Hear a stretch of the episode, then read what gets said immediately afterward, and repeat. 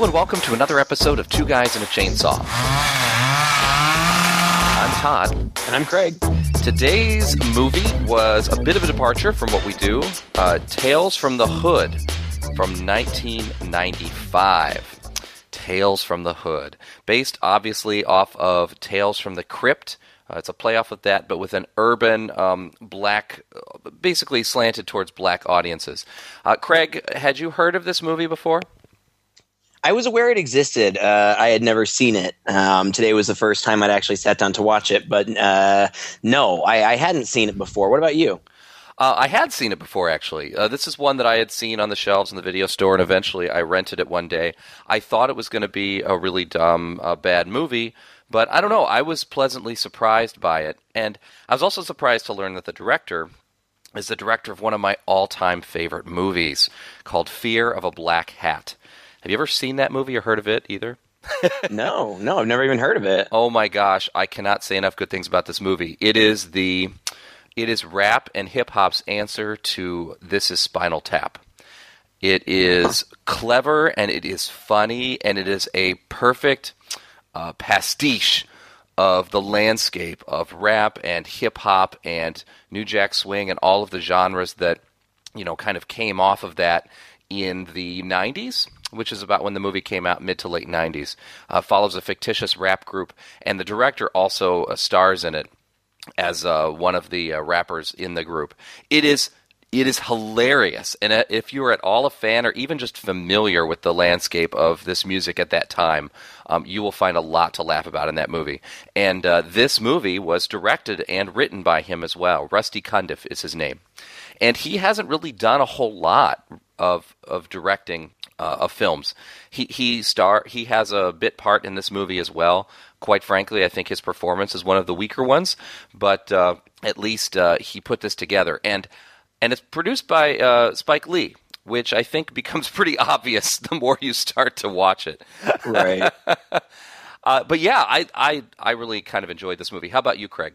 Now, you know what I gotta say. Um, I didn't love it, but I also have to just fully acknowledge right from the beginning that I really don't think that I was the target audience for this movie. Sure. Um, and, and, and so that being said, um, I, I I'm I'm reluctant to be too critical of it because I don't want to come across as culturally or racially insensitive. It's it's not about that. It's just uh, I, I thought that it was just okay. Now, what I will say for it is that I thought that the acting generally speaking, was just fine. I mean, I, I don't think there were any uh, Oscar worthy performances here or anything, but as far as the acting goes, especially in the horror genre, I thought the acting was perfectly fine. The directing and the cinematography to me just seemed a little bit meh. Like uh, mm-hmm. nothing wrong with it necessarily, um, but I just wasn't feeling it that much. And I found, okay, so it's an anthology film, of course, and I found all of the uh, entries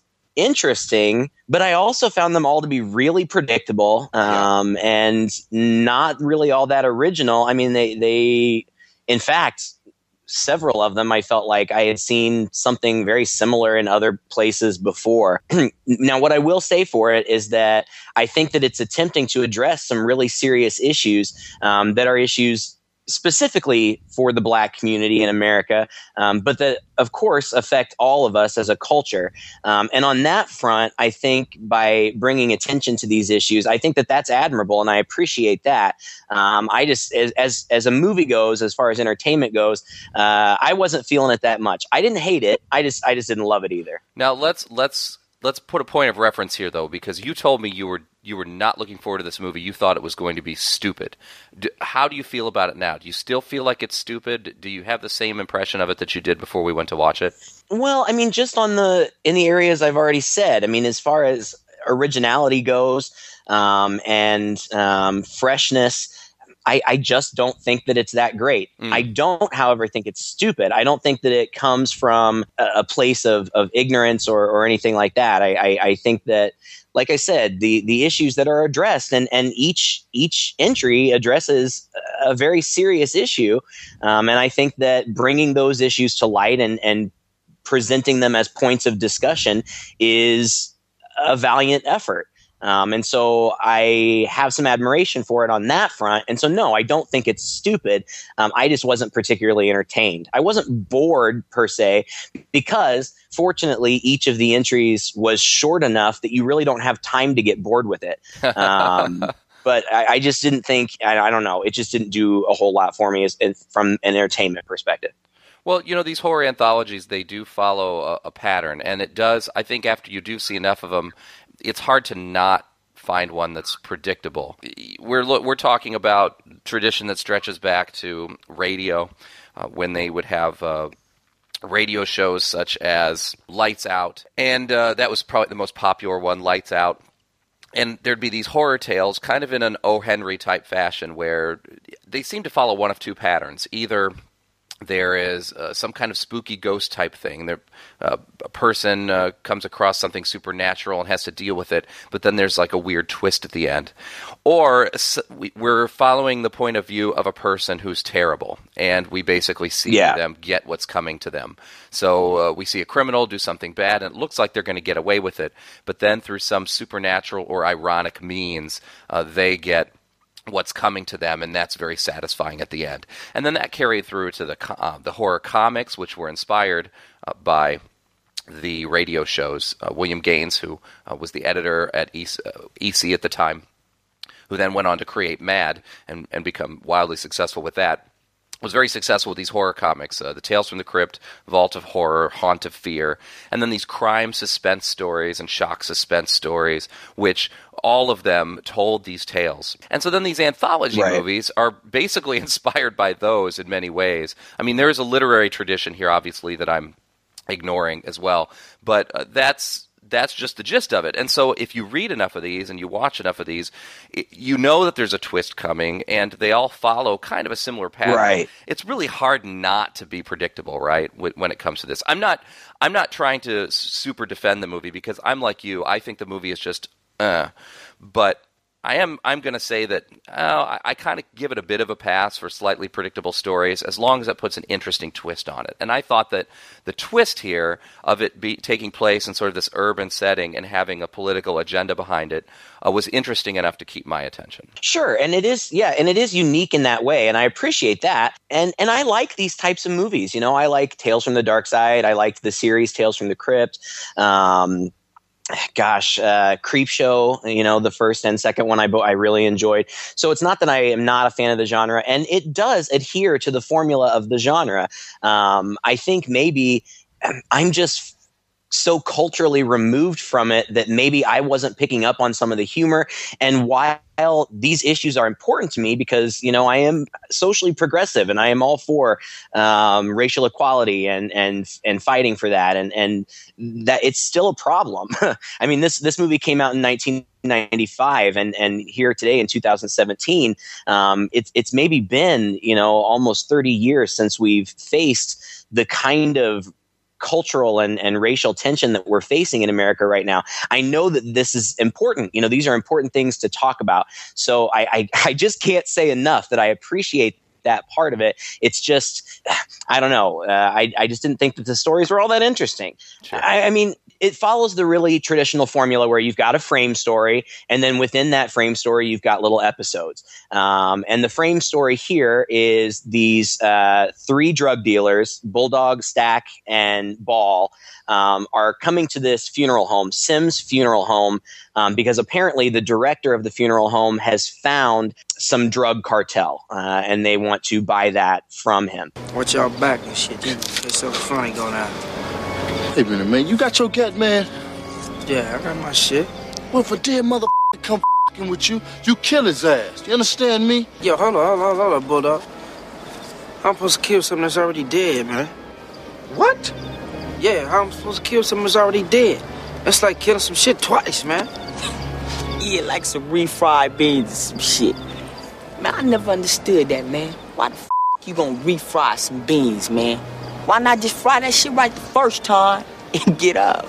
The uh, director is played by Clarence Williams III, who has been in like everything. I mean, you've seen this guy everywhere. He was in uh, the Mod Squad, the original series. Um, he played uh, the big bad drug dealer in Half Baked. I remember her remember him specifically from uh, Purple Rain. He was the dad in Purple Rain, and man, he, did he give a powerful performance in that movie. And and so they go into this kind of bizarre. Uh, I mean, it's not super bizarre, but kind of an old fashioned funeral parlor, and um, they start talking to this guy, and all they're interested in is getting their drugs. But he kind of stalls them, and uh, he opens up a casket where we see uh, a young black man in the coffin and he starts telling this story of how this guy died. And that's the setup. Uh, each story is centered around one of the people here in the funeral home who has died, um, and each one tells the story. Pretty traditional. I mean, not exactly. We don't have. I mean, he's kind of playing the role of the crypt keeper or the vault keeper uh, or whatever. And and so actually, when when it started, I was kind of excited because I really do like this type of thing. Tales from the Crypt was like my favorite show when I was a kid. That was one of the ones that I would stay up late, you know, to catch on Saturday nights, and, and was always really excited about it. And, and it's not that the stories were bad; they weren't bad. I just thought that they were a little predictable. Yeah, they weren't great, right? Right, right, right. Clarence's story is about police brutality. What we basically have here is each story kind of revolves around a different political theme. There's police brutality, there's domestic violence, there's um, like racism in politics, uh, and then it ends with a statement on black on black crime. And then, of course, the wraparound mm-hmm. story. And this one's about police brutality. So it opens up, and there's some cops who've got a guy up against a car. They've pulled him over. In the meantime, there's a new guy on the beat. His name is Clarence, and uh, he's basically getting initiated by his um, white partner. They're just talking about, oh, you know, what to expect and what's going on. They drive up to basically, I think, provide backup for these cops that have this guy up against the car. And it turns out very quickly that this man is what they call a political agitator. He is, sounds like an attorney, maybe a district attorney or something. And he, his name is Martin Morehouse. And the police are saying, You like uh, giving cops a bad name? This, this man has ratted out and prosecuted bad cops. And so they are clearly harassing him for that. Clarence comes across this. He's a little disturbed by what they're doing. He doesn't immediately recognize the guy, but they tell him, hey, go back to the car and run his plates. So when he goes back and runs the plates, he sees that not only is this Martin Morehouse, but in the system, Uh, in the police system, he is labeled as a political agitator. And of course, his perspective on this man is totally different. He sees him as a hero for their community, as calling out crooked right. cops. And so, right there, we get a very literal statement where the system is clearly against him. And so he comes out and he says, Wait, wait, what are you guys doing? In the meantime, these guys have been beating this man, basically within an inch of his life. This guy gets scared and he says, You guys can't do that and his partner there says, Shit, man, you got a green dick. Those two guys have been risking their asses on the street for years. See the f who went for Strom's gun. Bullshit. Oh, no. Maybe those two guys went too far tonight. Maybe it was all a mistake. But next time, it could be you. So, you know, you don't ever roll over. And you never rat out a fellow officer. And you never, never break the code. In the meantime, these guys take uh, Martin Morehouse out to the dock in his car and basically set up what's supposed to look like some kind of death, uh, where they inject some drugs into him, they throw some drugs into his back seat. They get him in the front seat of this car. The guy whispers to him and says, uh, You know, you said that police are dealing the drugs, and you're right. mm-hmm. And uh, then pushes him into the water. And the next thing that we see is Clarence tossing and turning, waking up. He doesn't seem like a very put together man at this point. And after a short bit of time, we realize that this is a year later, that some time has passed. Uh, he's haunted by this quite literally, and he's hearing voices and he stumbles around the neighborhood. He's drinking a bottle, and he turns and he looks, and he sees a very large piece of graffiti of this Martin Morehouse character uh, that is up on the wall. And he thinks that this is talking to him. And it says, Bring them to me. So, again, you know where this is going. He is sitting on a grave in a graveyard at the end of the night. He's called the cops to him. These same cops are like, "Hey, we haven't seen you in a while. Uh, how are you doing?" And he starts bringing this up. And they say, "Why did you call us out here?" And he says, "I called you out here to pay your, our respects to this man who you guys, you know, killed a year ago." His former partner says, "No, wait a minute. If we just go out to the grave and pay our respects like you want us to, will this be over?" And he says, "Yes, that'll be it." He's like, "All right, guys, let's just go do it."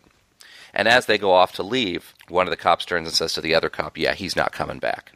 So you know that these Mm-hmm. guys intend to off him too um, as they go back. Not sure, quite honestly, why uh, at this point. Again, it's it's an over it's a very simplistic story. Yeah. I mean, this man's obviously been laying low for the last year.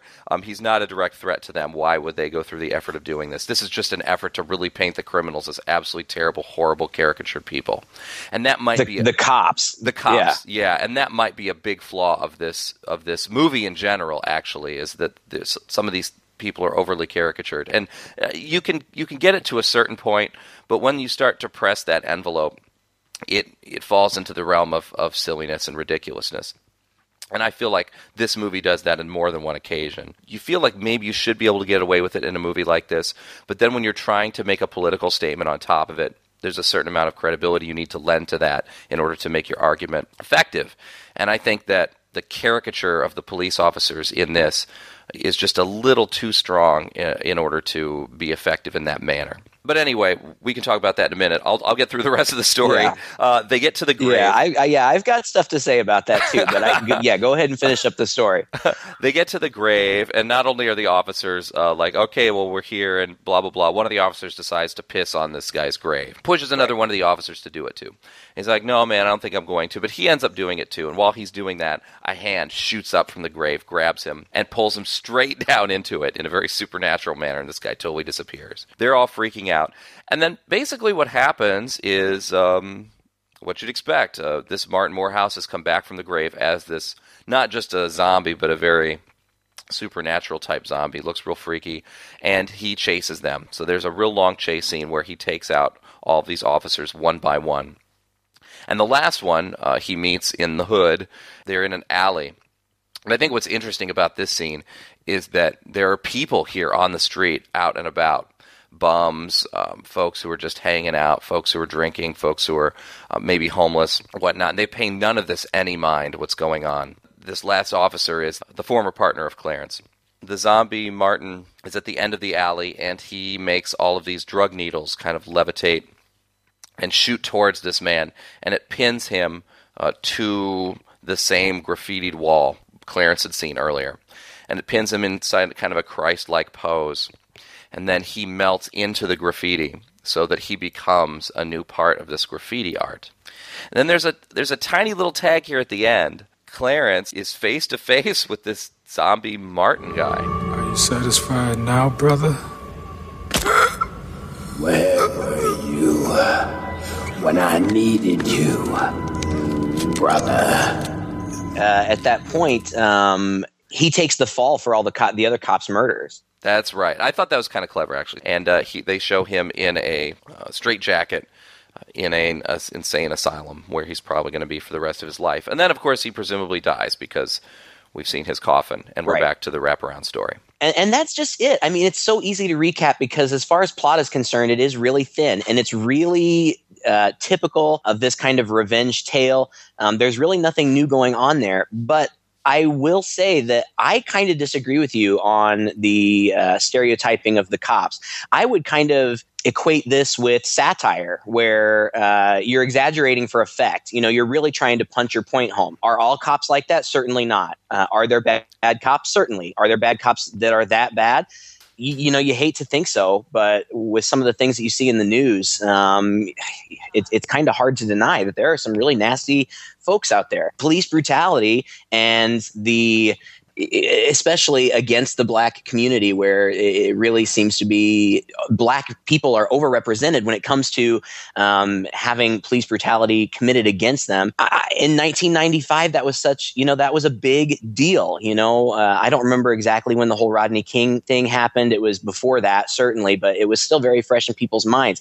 And I think that we all had hoped that by the time we got to here to 2017, that that wouldn't be an issue anymore. And and we were, you know, I, I think we thought we were on the road to progress um, where that wasn't going to be an issue. And for whatever horrible reason, it's still a very real issue. And so, even though this movie was made over 20 years ago, it still has a lot of social and political relevance. Uh, and so, even though I think that the from an inter- from a horror movie perspective, from an entertainment movie perspective, purely, it, wasn't really all that entertaining, not all that exciting. I still think that um, it's relevant, and uh, it's sad that that's the case, but but it is. I, I, I got to give it credit for that. Well, and I'm not saying it's irrelevant, and I'm not saying I agree with you on all those points. But then, how do you paint the characters? Are you going to go in a subtle way and paint them a little more realistically? Not, not that people don't do police brutality. I absolutely that aspect of it is 100% on the target. But then, um, openly bragging about it, running around and laughing, and I sort of feel like and maybe I'm naive, but I sort of feel like in the real world, these cops would be a little more subtle about their actions. Um, they would be a little more careful and they wouldn't act happy-go-lucky out in the open no taking no care concern really to cover their tracks kind of people but you're right um, they're exaggerating for effect, right? Of course they're doing that. I just right. felt like the exaggeration went so far that you kind of look at it and you go, okay, I know that cops do this and I know that they do these exact things, but the manner in which they're they're making them so gleeful and happy about it, and everybody's along for the ride, and they're unconcerned uh, that they're going to ever be caught by it, that they're taking no caution whatsoever in what they're doing, um, was a little far fetched, and I just I just feel that that hurts the message. You know, I don't. Yeah, if you're trying to say something about you know somebody if you paint them too much like like a like a gleeful demon uh, and not try to contextualize their evil within the world, then um, you you run the risk of delegitimizing what you're saying because uh, that guy's crazy. No cops are actually quite like that, and then people want to dismiss it entirely. You know what I mean? Right, and I don't I, I don't disagree with that. I mean, it's certainly over the top, um, and I I, I guess all I'm saying is, you know, when Jonathan Swift wrote A Modest Proposal, people were not really eating Irish immigrant babies, but he was trying to make a point, you know, through exaggeration. Right. And I think that maybe it has something to do with audience too. Yes, the portrayal of these white male cops behaving in such an obscene fashion is going to turn off certain audiences but i think that for the target audience for this movie that they're going to get it they're going to get that it's an exaggeration, um, and, and, they're going to get the message. Now, maybe I'm wrong. Uh, I don't know, but um, I don't want to debate about it with you anymore because I want to get to the next story, which okay, is yeah. uh, I think my I think my favorite story from the anthology. The second one is called uh, "Boys Do Get Bruises," um, and the uh, funeral director introduces it by saying it's a classic case of what is and what isn't real. Um, it's the difference between reality and uh, perception. And this story focuses on this little boy, little black boy named Walter. Um, and we see him first sitting in his bed at night, and he hears a monster in his closet, and we hear it too. And, and there's kind of some animal noises, um, and the doorknob is rattling. And and then it cuts to the next day, which is Walter's first day of school. At this, it looks like you know some sort of private school. They're all in uniforms. He gets beat up on his first day um, and when the nurse is examining him, she notices that he has a black eye, but that it's a black eye that is not fresh. She didn't just get it; it's at least a couple days old. And so both she and this kid's teacher um, are concerned. And so the teacher talks to the kid. Was it someone at home? Maybe your mother? Your father? Did he do this? Uh-uh. He's dead. I'm sorry. Walter, if you tell me and Nurse Parchman, it'll just be our little secret, okay? The monster. The monster. It came after my dad died. Now, for me, right here from the from the get go, I knew exactly what was coming here. I mean, it was it was really predictable that this was going to be about domestic abuse. You know, when you say he's a monster, he came right after my dad died. I'm thinking obviously this mom's new boyfriend is beating this kid up, um, and that is uh, what it ends up being. And and the kid even says, you know, when the guy, when the teacher is like, well, you know, monsters aren't real or something along those lines. The kid says he said no one would believe me, um, and and that is just so standard uh, when it comes to abuse. You know, intimidation and um, telling pe- telling the victim that nobody would believe them and, and all that stuff. Um, so the next we, we ne- the, or either that night I think we see the monster at the door again, and and we see a claw come around the the door. So i the suggestion is that it's an actual monster. And the next day he goes to school and he's got a new bruise uh, on his arm where it looks like he's been grabbed and and and roughed up. Uh, at school that day, Walter draws some pictures of the monster, and he says that he was talking to the girl that sits behind him, and she told him that if um, he drew pictures of the monsters and then tore them up or burned them, that would make the monsters go away. Uh, and the teacher says, Well, that's probably not the best way to deal with things. If we need to deal with things, there are other ways we can do it. Um, but Walter has also drawn a picture of the bully who had beaten him up, Tyrone. And after the teacher leaves, he the teacher knocks the picture of Tyrone onto the floor, and Walter picks it up and crumples it up. And when the teacher goes downstairs and outside to the playground, Tyrone is getting um, loaded into an ambulance, and somebody tells the teacher that he fell down the stairs, but it's a big mystery because he like broke like every bone in his body the teacher that night visits Walter's mom, and I didn't really particularly like the way that she was portrayed. Um, she was portrayed as being kind of slutty and aggressive, and I that's not really a great stereotype, I don't think. But um, she gets angry at the mention of the monster when the teacher says it, and she she brings the kid in and says. You got to stop telling these crazy stories. And sometime in there, they hear a car honk, and the mom says, I got to take care of this. Uh, just be quiet. Don't say anything. She's saying this to the teacher. And her uh, what we can presume is her new boyfriend comes in and it's there's obviously tension there. You know he's clearly domineering. His name is carl and he's played by David Alan, David Alan Grier in a really uncharacteristic role for him. David Alan Grier is a great comedian made a real name for himself on in living color but has done tons and tons of stuff. Um, and as it turns out the teacher speaks to him briefly, but then Carl dismisses him, and Carl immediately um, goes after Walter and starts. Uh, you know, Walter's kind of huddled in his bedroom. We see the regular monster noises that we've seen when when the monster opens the door. We see the shadow of the monster, but when he walks into frame, it's Carl, and Carl starts beating up Walter, uh, and then it escalates, and he starts beating up the mom. Um, luckily the teacher hasn't left yet. He's still sitting out in his car. He hears all this commotion so he goes up to the door. He comes in. He tries to intervene.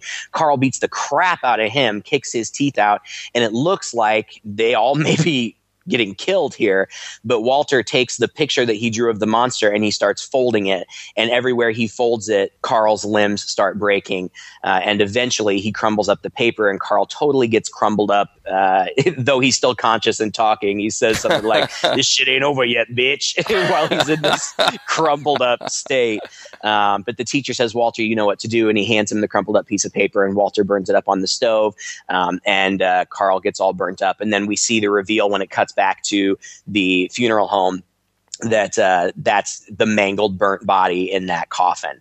Uh, and i liked this one because even though it was predictable, I really liked the message of this one that there are real life monsters, and that maybe sometimes for kids, that's the only way that they can conceptualize it, um, especially if it's somebody that's in their home who, uh, in more ideal circumstances, they should trust and be able to lead on, uh, but who revealed this nasty side of themselves. And as far as far again, as far as entertainment goes, it's it's a little obvious, it's totally predictable, but from a social commentary perspective, I really enjoyed this one.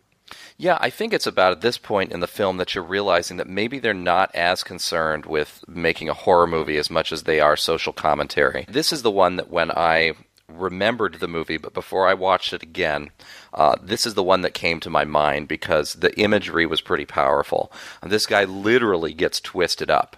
Uh, it's it's it's Yeah. comical actually in, in many ways because there's no blood involved or anything but it's it's still it's still kind of weird. So everything that he does to the paper quite literally happens to this man, and you get to see the result. And and I liked that aspect of it. And that's really you know what these anthology stories have to do. That's what separates them really, because they all generally follow the same five or six plots.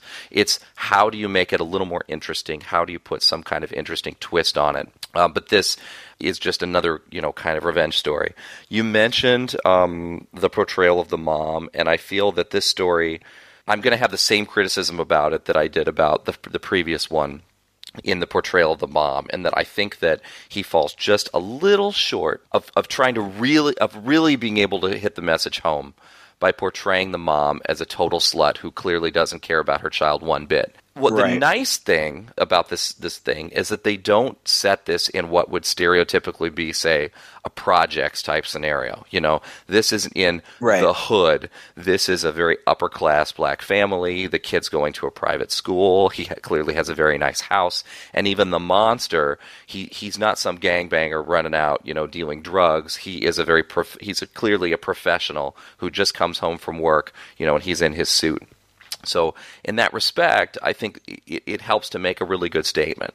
But then, by the mom just totally coming on to whoever answers the door, I mean, the minute she answers the door before she even sees who it is, she's she's got her leg out, you know, in a in a seductive way, and she's making eyes at this teacher like that minute.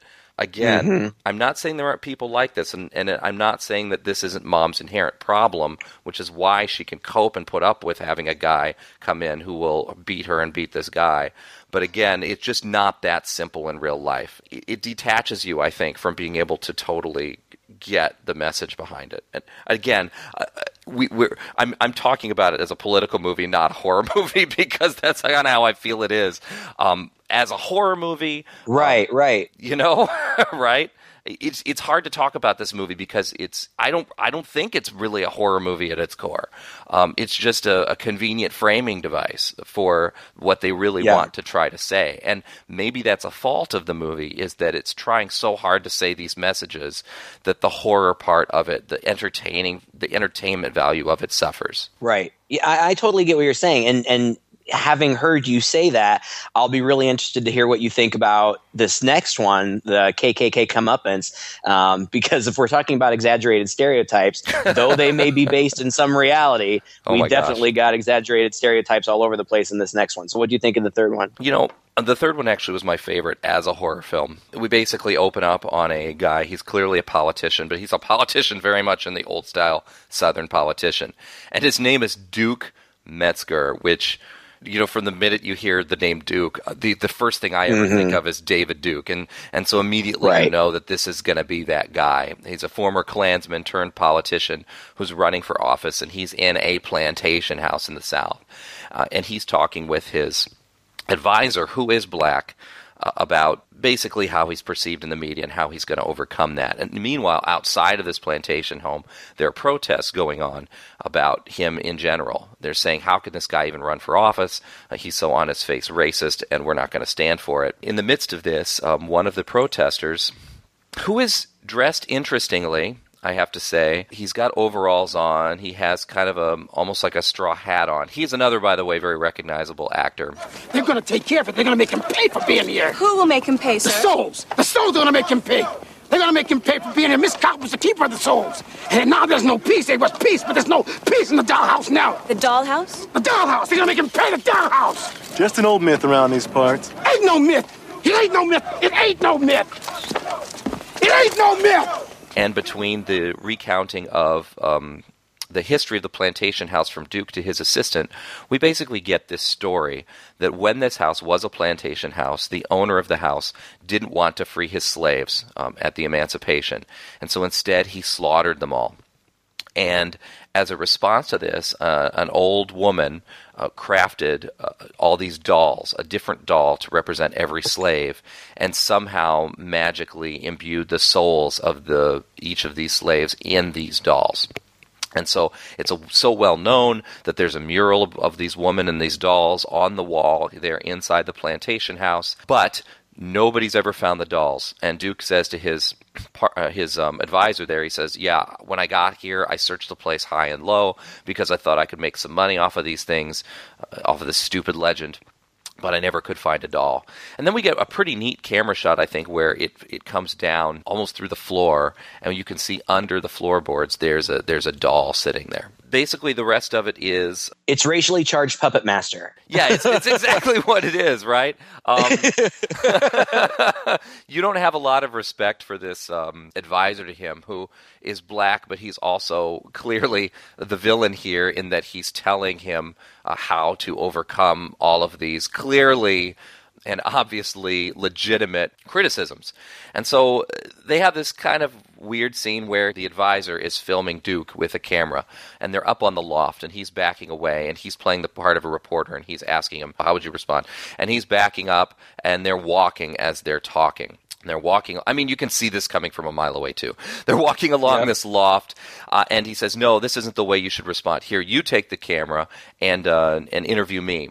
So not only does he hand him the camera, but then they switch positions so that he's they're continuing to walk backwards along the same path. Duke is interviewing him and he's giving really slick answers to these these difficult questions, but they get a little too close to the stairway and he trips backwards and falls down the stairs. And if you're perceptive enough, you can notice a quick shot of the doll as well as being one of the things that tripped him up right by the, the edge of the stairs. they all go to the funeral and then the doll ends up in the car um, and he throws it out and then he's back in his house and he hears a knock on the door and he opens the door and we hear the pitter paddle of little feet and then it, again like i said it basically just becomes racially charged puppet master where this guy is fighting uh, these dolls and there's there's there's interesting imagery because like the dolls eh, apparently are coming out of this painting there's this painting of the old voodoo woman with all these small dolls around her. And and um, we see that the one that we've been seeing running around is is out. You know it's it's just white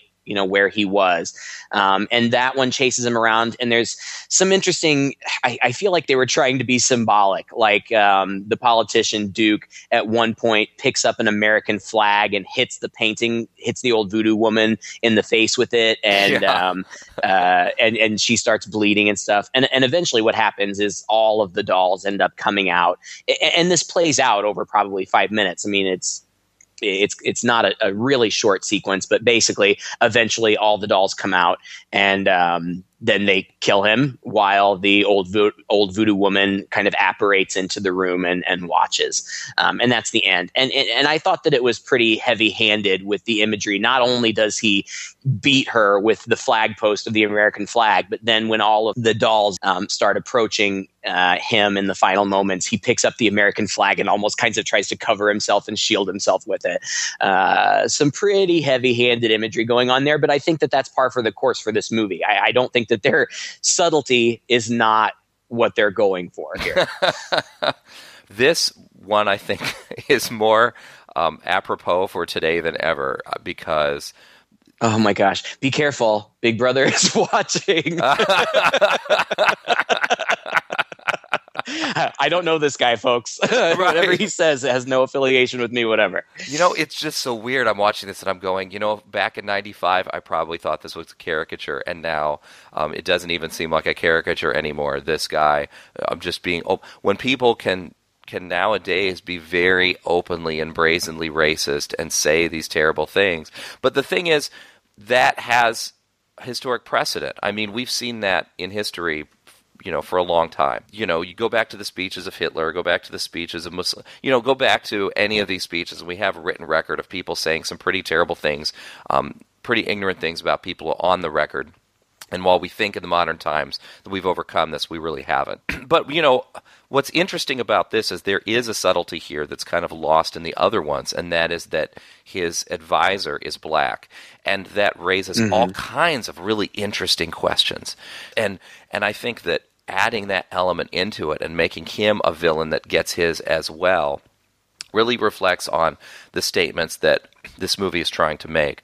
You know, going back to the Clarence Smith story, what you said about us not really being the target audience for this, I thought I was thinking about that a little bit more as we've been talking. And you're right. The story in the Clarence Smith one is definitely about police brutality. But the statement they're not really saying at the end of the day isn't that police police brutality is horrible and that's it. It's that police brutality happens, but how do we respond to it? And the story is really about the black partner on his first day on the job who Mhm. doesn't respond appropriately to it. And he's ultimately the one who gets the worst comeuppance at the end, right?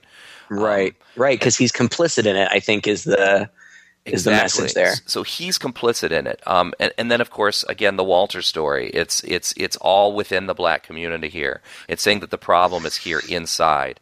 And so I'm not saying that this story goes quite that far, but it adds that element in there with this this advisor who it could be argued, we don't know the full backstory, but it could be argued maybe he's the one who helped this guy rise to power. Now, he's not the one Mhm. who gets, he's the first one to die. Uh, he's obviously not the one that the story, you know, focuses as heavily on as he does, as it does in the other two movies, but the other two stories. But again, it's there. And so there is also that element here as well. Um, otherwise, this movie is just fun to see this nasty guy totally get what's coming to him. Uh, but the things that he says, there will be no reparations. You will get no reparations. Right. I, it's, it's so thick, you know, that I feel like it gets Yeah. a little ridiculous at times. But again, you know, to, to integrate that element in there is interesting. I think you could also argue that the the guy who must be a gardener is that who he was, the the caretaker of the plantation, who's the protester. I guess I wasn't really sure. Who says we will get reparations? He he was dressed a lot to look like a hint of slave. You know what I mean? Uh Uh-huh, uh-huh. Very differently from everybody else. So there was kind of that that was again pretty bold in your face exaggeration type stuff as well. I actually as a horror movie, I thought this one was the best of of the of the four stories, you know, if you include the wraparound. Because and, it- and again, it's just it's just like these anthology movies tend to go. They're not always necessarily scary. It's just fun to see how the person gets their comeuppance. In this case, it was certainly not scary about the dolls. But if you had insert it, and that's the only reason it's not scary, I think, is because we don't care about this guy. We want to see him get it. If it had been some a character that we cared about, the way that this is structured, how the dolls one by one seem to be coming off of this mural and the next time he looks at the mural there are more dolls missing. I think it really does a good job of, of building a, a kind of tension in there. Um, and i think that the dolls are uh, you know it's another creepy doll story. The dolls are good. There's some stop oh, motion animation in here that i think is very effective. And the dolls look scary. Um, and that scene of course at the end of them all approaching him at once there's even a bit of gore as they're attacking him and tearing him apart. I think as a horror story maybe this is the most effective of the four. Even though again because he's the villain it's not super scary Eh, I think Puppet Master did it better. I think Dolls did it better. but it was all right. And it was very reminiscent of those movies. And those movies were a lot of fun in the 80s. I really always liked those. Um, so, you know, it, was it was all right, I thought. I, my favorite, I well, I already said what my favorite was. But from a technical and visual perspective, um, my favorite was the fourth story, uh, which was called Hardcore Convert. This one, the wraparound story comes back in in every one, uh, and what makes this one different than the others is these guys when um, the undertaker or the funeral director opens up the coffin, the, the three guys, the drug dealers from the beginning, they react. Um, they clearly know this guy. Um, and this story follows uh, a guy. I don't remember what his name. His name's Jerome, and he's got these these killer sideburns. Um, and he's he's a bad bad guy. Bad guy. Um, he sees somebody driving along who he knows, and apparently he's got beef with, and he stops and he guns that guy down. And then some some other black guys come out of the house that the cars are parked in front of, and they gun him down. And then the cops show up, and it turns on to this this full out shootout. Jerome when he had initially been gunned down, the three guys that had gunned him down kind of stand over him, and he's kind of he's lost a lot of blood, so he's fuzzy, and their voices are kind of muffled, and they're looking down at him, and they're just kind of in silhouette. And uh, uh, eventually, then the cops show up, and and those guys and run away and get shot too. And um, he is irritated that he's been saved by the effing cops, you know. Um, and so then we cut to I don't know how much longer it is later, but he has survived and he's in prison. Um, and this woman, I, I guess a doctor maybe, um, she's played by Rosalind Cash, who again, you know, a, a lot of these black actors and actresses are, are really familiar. This woman is really familiar. She's an older lady. She's got long dreadlocks. I, I remember seeing her on TV in the 80s a lot. She was in, on The Cosby Show. She was on A Different World. She was in tons of stuff. So you're definitely going to recognize this lady. Um, she comes to him and says, How would you like to get out of prison? He's like, Yeah, right. That's never going to happen. And she says, No, if you will consent to behavioral modification, then they'll let you out. And from there, it kind of turns into the last act of A Clockwork Orange. They uh, take him to this big, scary mansion on a hill. There's all kinds of weird imagery. Like when he walks in, he sees what appears to be bodies and body bags hanging up um, like on a rack that's being rolled around. And he at first gets thrown into this cage, and in the cage next to him is a white supremacist. And the white supremacist delivers this really interesting monologue about how it's his mission in life to cleanse the world of the black race, but that there will be a few select black people who will join him in that fight and help eradicate all the rest of the black people. And then those people will be permitted to remain alive and live out their lives as slaves. Do you want to be spared? Come join my army.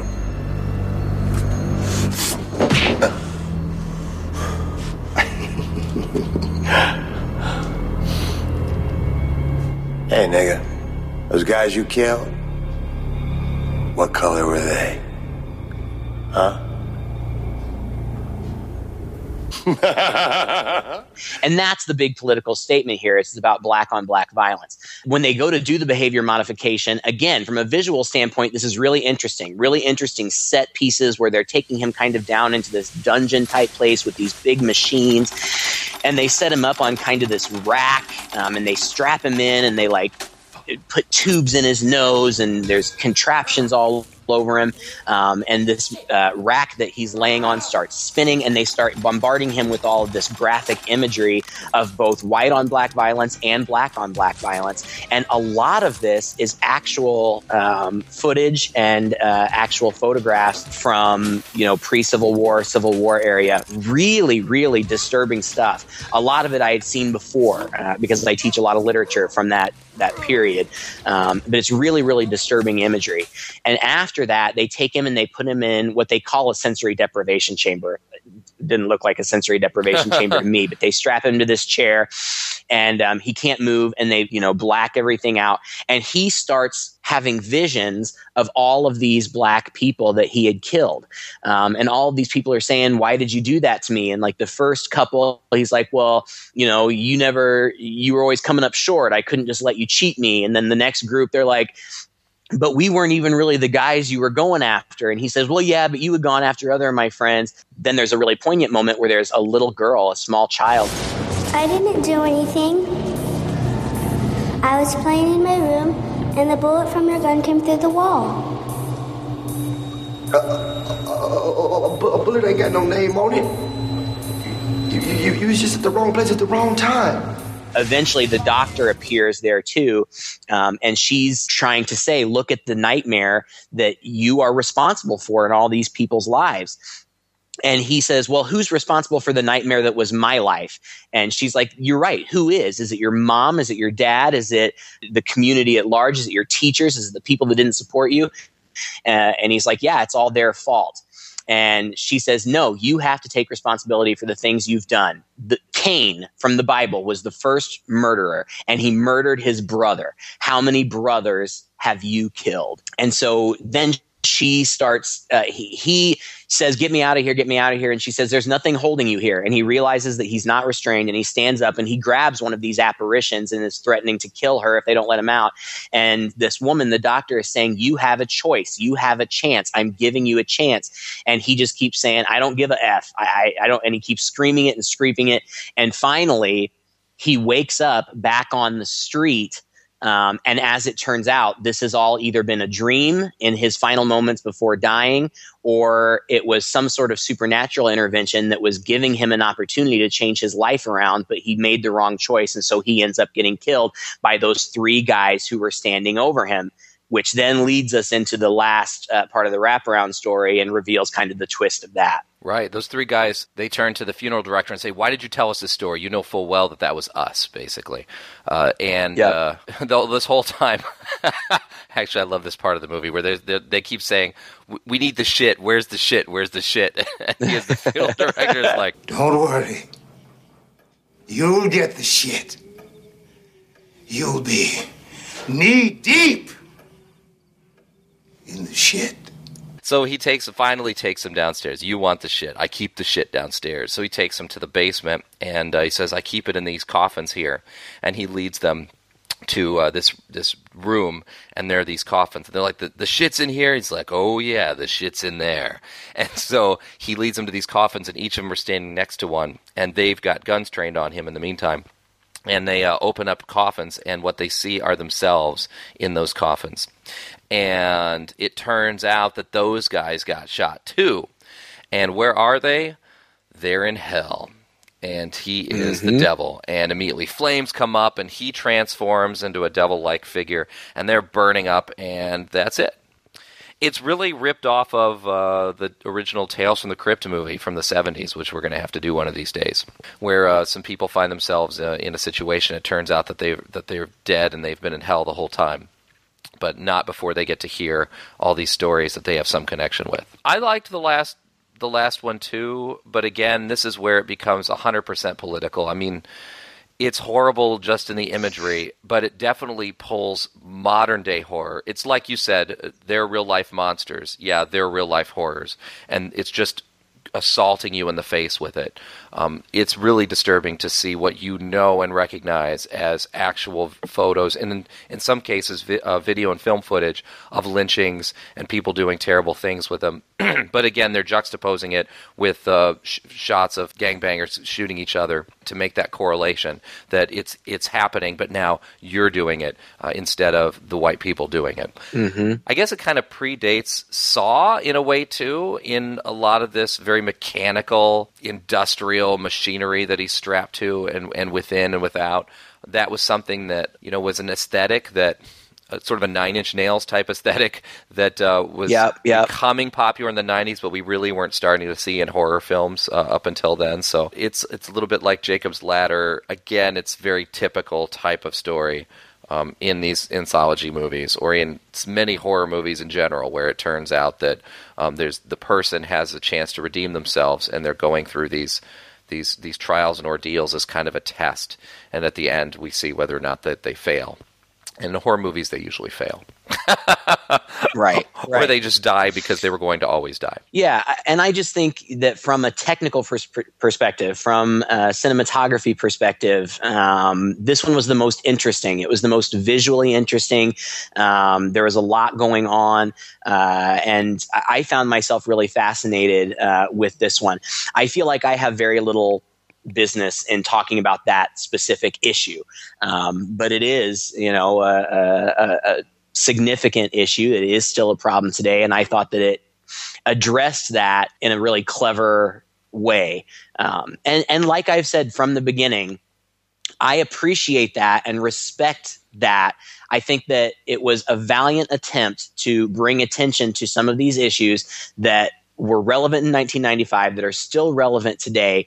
And in that arena, I applaud the filmmakers for that. As for a movie to sit down and watch for fun, I, I don't think I'll ever watch this movie again. I'm glad to have seen it from a completist perspective, but um, it's not anything I would ever need to see again. Yeah, I think you're right. We're definitely not the target audience for it, um, and it could be argued that even the target audience uh, might find it a little heavy-handed, uh, and definitely not scary. You know, that's the thing. no, it's, not scary. It's not scary. If it were scary, it might be a little different. Now, you know, there's another movie we, we should see sometime uh, because I don't remember how scary it is, and it would be interesting to compare to this, which is Snoop Dogg's Tales from the Tales from the Dog Pound or something like that. Uh, which uh, yeah, I know what you're talking about. And I have seen it, and I remembered enjoying it a little bit more than I thought it would. It is a very different film. It's very different from this, and it's very the filmmaking style is very different from this. It's a lot more stylish and trippy, as you could imagine a movie by Snoop Dogg. yeah, sure. But um, but I don't remember if that movie tries so hard to be political or not. I, I'd be interested uh, to see it again and compare. But uh, this one, yeah, I, I'm with you on all points. I, I really agree with you, but again, I don't. I feel it's a competently made movie. It's not stupid. It's not low budget. It's not really dumb. It just misses the mark in the entertainment value, and in my opinion, even from the political aspect. It's it's just, uh, and you know, maybe this is just my personal preference, but if you're gonna if you're gonna try to, and again, I realize I'm not the the intended audience for this film, but again, if you're gonna try to reach me with a message, it better be wrapped in a lot of entertainment, and also it better be very poignant. You know, I want to I want to really Mm-hmm. feel. And the way that I'm really going to feel is I want to see people I recognize. And about the only people I could really recognize in this was that that Duke politician. You know, everybody else. yeah, Corbin Bernsen. Seemed just a little too over the top for me to recognize and really empathize or go, yeah, g- give that guy what's coming to him because I know a guy like that and he deserves that kind of stuff. You know. I I do agree with you that uh, I do think it's competently made. We have certainly seen worse movies, um, and and in a way, I I had kind of hoped that this would be more like that because those movies are fun in. in in being able to um, make fun of them and and and you know laugh uh, about them and I, I, I just I don't think that that's what they were going for here. So I can't say that they failed in that regard. But you know, it not is what it is. I, I, I right. I, I don't I don't think it's bad. I wouldn't you know tell people oh don't watch it. It's not worth your time. I would just say you know it wasn't really my cup of tea. But you know there's there's certainly stuff for discussion if nothing else. Yeah, show it to your class and, and talk about it there. you know what I mean? I mean, that, you're right. It's it's way too educational to be entertaining. Sorry, Craig.